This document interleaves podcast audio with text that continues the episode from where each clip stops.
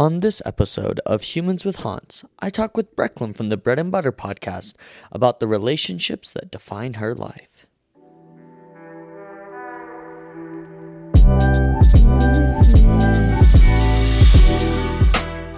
Welcome back to Humans with Haunts. Um, on this week, I am joined by my cousin Brecklyn. I call her my cousin. Technically, she's my cousin's daughter, but we're closer in age than my actual cousin. So, um, I, grateful to have her here on this week's episode. And uh, yeah, that's how I know Brecklyn, and, and she actually has her own podcast. We I listened to some of her episodes. She listened to some of mine, and I'm like, oh, we got to do a pod swap. You know, we go on yeah. each other's podcasts and and uh, do that. Brecklyn, for the listeners that don't know you personally, uh, sort of where you're at in life, and and maybe some background on who you are. Yeah, yeah. So my name is Brecklyn. Um, I'm the host of a podcast called the Bread and Butter Podcast. Um, we talk about all sorts of things, so I, I can't even give it like a niche. Um, but yeah, I am 23, turning 24 pretty soon. I graduated in broadcast journalism and public relations. So currently, professionally, I'm a copywriter. Mm-hmm. Um, I manage social media um, for some food bloggers, which I've really enjoyed.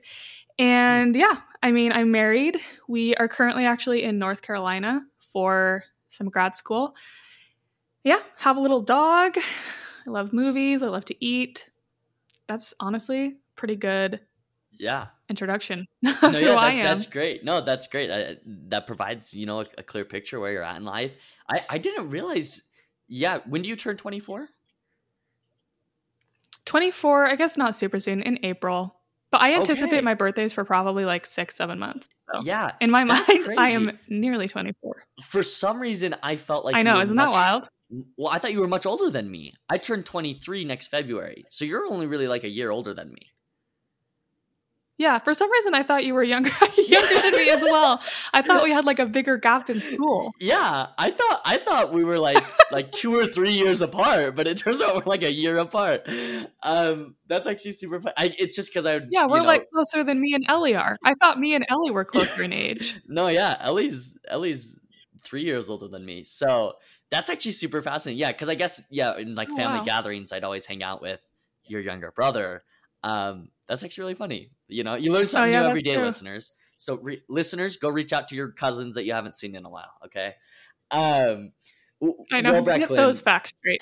yeah, exactly. Um, well, Brecklyn, we'll just sort of jump right in. You know, uh, this podcast is all about relationships, and you know, you know that, and I preface that. And and so, when thinking about a relationship that has sort of defined you in your life, been instrumental in who you've become, what relationship comes to mind? So, when we were kind of chatting about doing this podcast, obviously I've been really blessed with a lot of relationships in my life that have been really, you know, defining and instrumental in me becoming who I am right now. But actually, this is going to sound kind of egotistical, but the relationship that I thought of, you know, that I would really love to talk about is the relationship that I have with myself. Mm-hmm. Um, and it's a relationship that has really kind of changed throughout the years, I would say. I kind of feel like my life pre high school and my life post high school are most defined. They're they're different than each other because of how my relationship with myself changed.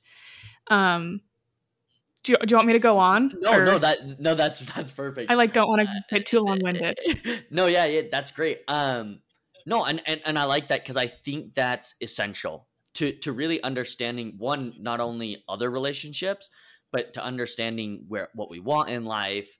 You know, having that relationship with ourselves is essential. And I and you know, I've had other people talk about relationships with themselves, and the thing is, is they're all so unique, right? Because we're each have our own experiences that you know build our relationships with ourselves it creates that uniqueness i guess for you and your relationship with yourself you talked about how there's sort of been a defining moment of like pre high school graduation versus post high school graduation what did maybe your relationship look like as as in terms of with yourself look like growing up you know when did you first sort of start to recognize hey i have these feelings about myself or hey like this is how I perceive myself. What what did that relationship look like initially growing mm-hmm. up? Um, I would say honestly, I was a pretty I would say maybe I was a little bit of a complicated kid. Um, I remember liking myself. I thought I was cool, which I'm glad I felt that way. I had really great parents. Um, but at the same time, I also remember feeling like I was a little bit different. And I feel like that's very cliche. A lot of people say that because we probably all feel different, right? Yeah. Um, but yeah, I remember feeling like I didn't quite I don't know, I didn't feel like I was quite everything that I should be to be acceptable to other people. And yeah. it was something that I worked a lot at, but I was, you know, I started to struggle with feeling like am I not cool? Like am I am I part of the cool crowd? Do I want to be a part of the cool crowd? Um yeah, things like that I would say. Yeah for you, where did it seem like maybe you were lacking? Like when you had this perception, because to determine whether or not like you are cool in a sense, I'm doing some air quotes for the listeners. Um, you have to determine what is cool. So for you, where did you feel like you were lacking maybe in in your predefined cool definition? Not saying that is cool yeah. or not, but yeah. you know, in your mind, in your perspective, where were you lacking? Yeah, well, I think it's a little bit relative. You know, obviously, cool is is relative. Mm-hmm. Um, but I remember feeling like I wasn't trendy enough. I mm. was definitely like a nerd. I would say I I mean, I loved to read and I felt like I was watching like musical theater. Like I'm watching like Little Women at home with my mom and I loved to like bake and I just felt like I had all of these like old lady hobbies. like I would be like up late into the night, like crocheting and just all of these weird like I dreamed of writing a book when I was like 10 years old. Like yeah. I and at the same time I kind of grew up in a home where we weren't really up on I wouldn't say we were like behind on like trends, but like I never played like video games going growing up. Mm-hmm. I didn't really understand like pop culture for a really long time I just didn't feel like I got it. Like I didn't really feel like I fit in. Yeah. Eh, eh, how do you feel like I mean the hard thing is is as a child, you know, those are defining years. You know, you're growing, you're learning and you're interacting with others and you know, there's been so many studies about children that have been either bullied or outcasted and how that's affected them, you know, further down the line. How do you feel like maybe that feeling of a disconnect from maybe some of your peers has sort of affected you going forward? W- what does that look like? Um, I think for a while I was kind of under like this disillusionment that I was I don't know if it was my way of coping and I wouldn't say I had like a superiority complex. I wouldn't say that, mm-hmm. but I feel like for a while my way of coping of feeling like I wasn't quite like everyone else was just like, well that's fine who cares? Like, I'm I don't need to be like everyone else. Like, I don't need to watch That's So Raven. I've never, still never seen that to this day. Things like that. And I was like, you know what? That is because I am cooler than you. Mm-hmm. And, you know, smart is better than, you know, whatever it was. But I would I would say that was definitely my way of coping. Unfortunately, I would say even into high school. Uh-huh. Um, and then you reach this point where you realize that everyone is incredibly unique, right? Like there yeah. is no they. There is just what is perceived as they. Yeah. And and I feel like I actually kind of found myself again. And I remember being like 18, 19 and being like, "Oh my gosh, I I still want to do all of these things that I liked as a kid. Uh-huh. And they're still important to me and you know, me doing them doesn't make me cooler than anyone else, you know, someone loving trash TV or, you know, that's so right. You know, all of these things that doesn't make them worse or better either. It's just yeah stuff. Yeah, and it's just different, right? We're, we're each different, and we each have different preferences, and that's what makes us humans. I, you know, you mentioned how there was sort of a moment where you began to realize that we are all so unique. Do you have maybe an experience or a story about when that sort of occurred, when you realized you were able to take a step back and really recognize hey like hey this person's different and this person's different and it, and we are all so different and you're okay with that. Was there a story or experience that went along with that? I actually remember talking to one of my aunts and she was someone that i just looked up to just massively all growing up.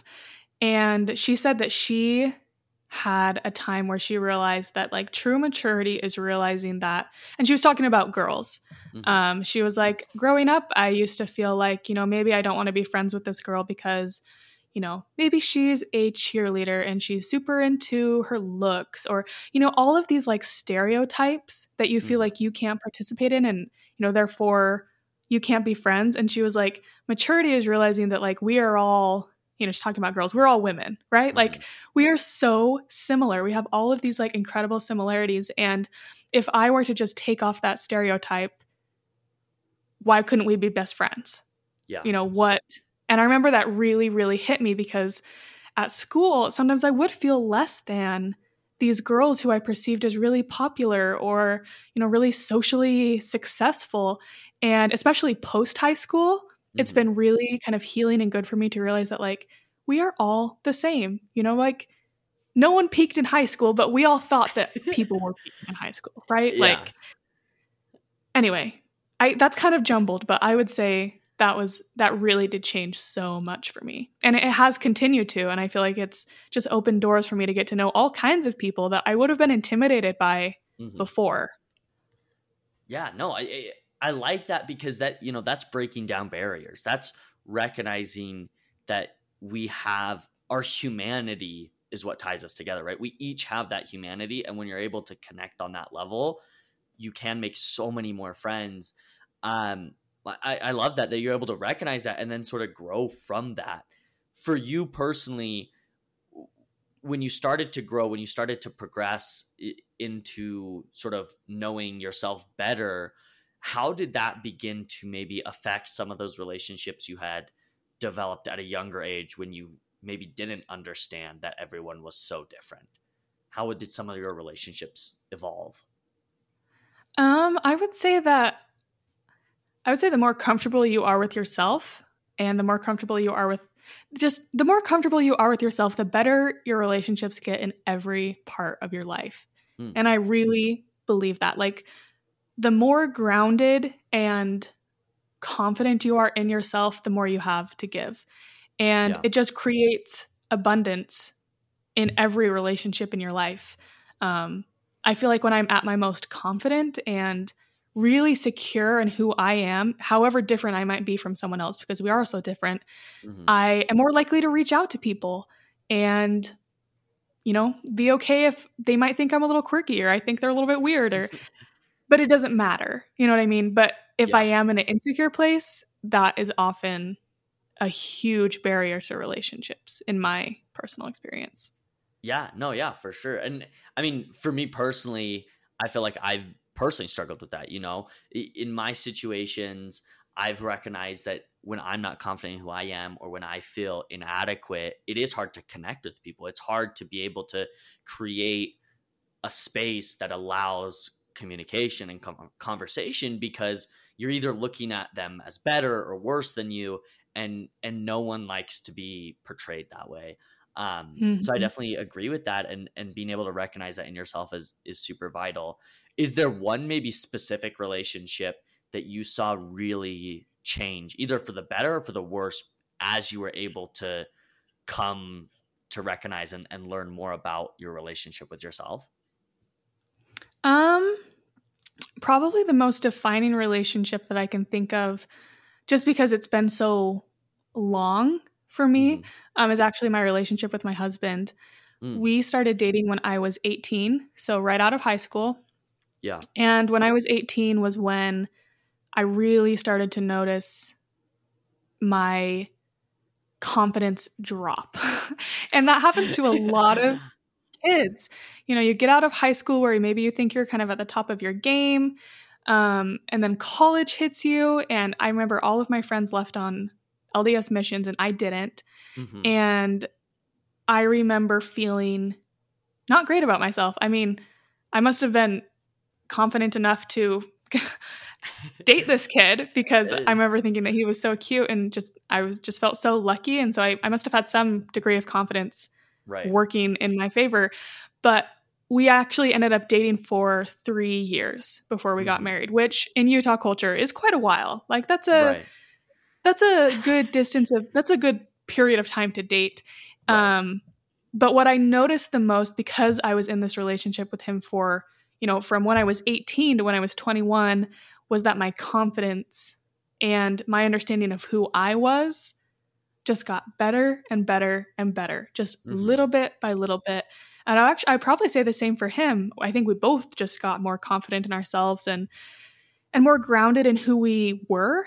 And by the Mhm. time we got married, I remember just being grateful, being grateful that I felt like I had been able to see the difference between our relationship as, you know, just little baby college kids who are starting to date, you know, into Yeah. adults who decided to get married um, for forever. And so much of that, I do believe, was confidence and learning to operate in our relationship Mhm. with confidence. Because for a while, actually, people were like, "What is wrong with you? Like, why, why is this taking you so long? Like, what's wrong um, that you haven't gotten engaged yet?" And really, we just felt like it wasn't time yet. We were just waiting until it felt right. Right. But yeah, I would say that's probably been the relationship that I've noticed it the most in. And even now, you know, we've been married two years. Um, if I am ever feeling especially insecure or especially struggling, I'll notice it in our Mhm. relationship. I'm not I'm not showing up the way that I want to in our marriage, right? Like I might be less I don't know. Like I, I won't even look out for him as much as I'd like to. You know what I mean? Because I'm so insecure. Yeah. I'm, I'm worried about myself. And yeah, I really just think that your relationships are as good as your confidence. yeah I- really like that you, you know i feel like that has a lot of applicability you know recognizing that when you're not as confident when because when you're not confident you look at yourself right you become self-centered you become Mhm. selfish and so you can't look out you can't look and see what other people's needs are you can't connect to them and so i think that's super fascinating that you've even since being married been able to recognize times that have been not where you haven't been as confident and seen how that's affected your marriage. You know i normally talk about the highs and lows of relationships. And in terms of your relationship with yourself unless i mean you already mentioned how you really struggled right out of high school you took a big deep dive on being self-confident and then so it seems like that may be a low. If there's another low please share. But is there possibly a high to this relationship where you've seen that growth when you've been able to sort of look back and see how much progress you've made in in that relationship? Yeah, so um, I would say definitely the low was right out of high school. I started struggling with anxiety um, seriously um, for the first time that I was kind of cognizant of. And um, a little bit later on, I realized I had OCD, and that kind of played Mhm. into some struggles. And then I would say my high actually, um, as far as being most in touch with myself, because, you know, Mhm. I think any relationship takes a lot of work and it's an everyday thing. And so I, I don't ever want to be like, I'm Yeah. currently at my high. But I would say currently I'm probably the most connected to myself. yeah Um, I actually recently just learned. I mean, I'm I'm kind of in the midst of formal like diagnosis. I haven't totally gone through all of the tests with my doctor, but safe to say, um, I have ADHD, which is very common. If you know me well, you're probably not surprised. Um, but I will say it has been kind of a gift to realize that all of these things that I thought were, you know, so different about me or, or things that were really hard for me um, were okay. And Mhm. and being okay with myself and in touch with myself and very aware of my own mind and my own habits and the way that I perceive myself just has been the best. Like it, Yeah. and I've said this on a podcast I recently did, but I truly believe that the more you understand yourself, the more you are able to develop like a sacred responsibility to care for yourself. Mm. And that's something that I feel like right now means a lot to me. And Yeah. so I would say I'm kind of at a high in that regard right now. But again, it takes constant work. There are still days when I I I don't feel good about myself and that I'm uncomfortable or insecure. So Yeah, no, I I like that. And and you know, that's that's the answer that we want to hear. You know, we want to hear that you're you're constantly sort of overcoming and constantly growing to get new heights each and every day. And that doesn't mean you're not going to have hard days. That doesn't mean that you're not going to struggle.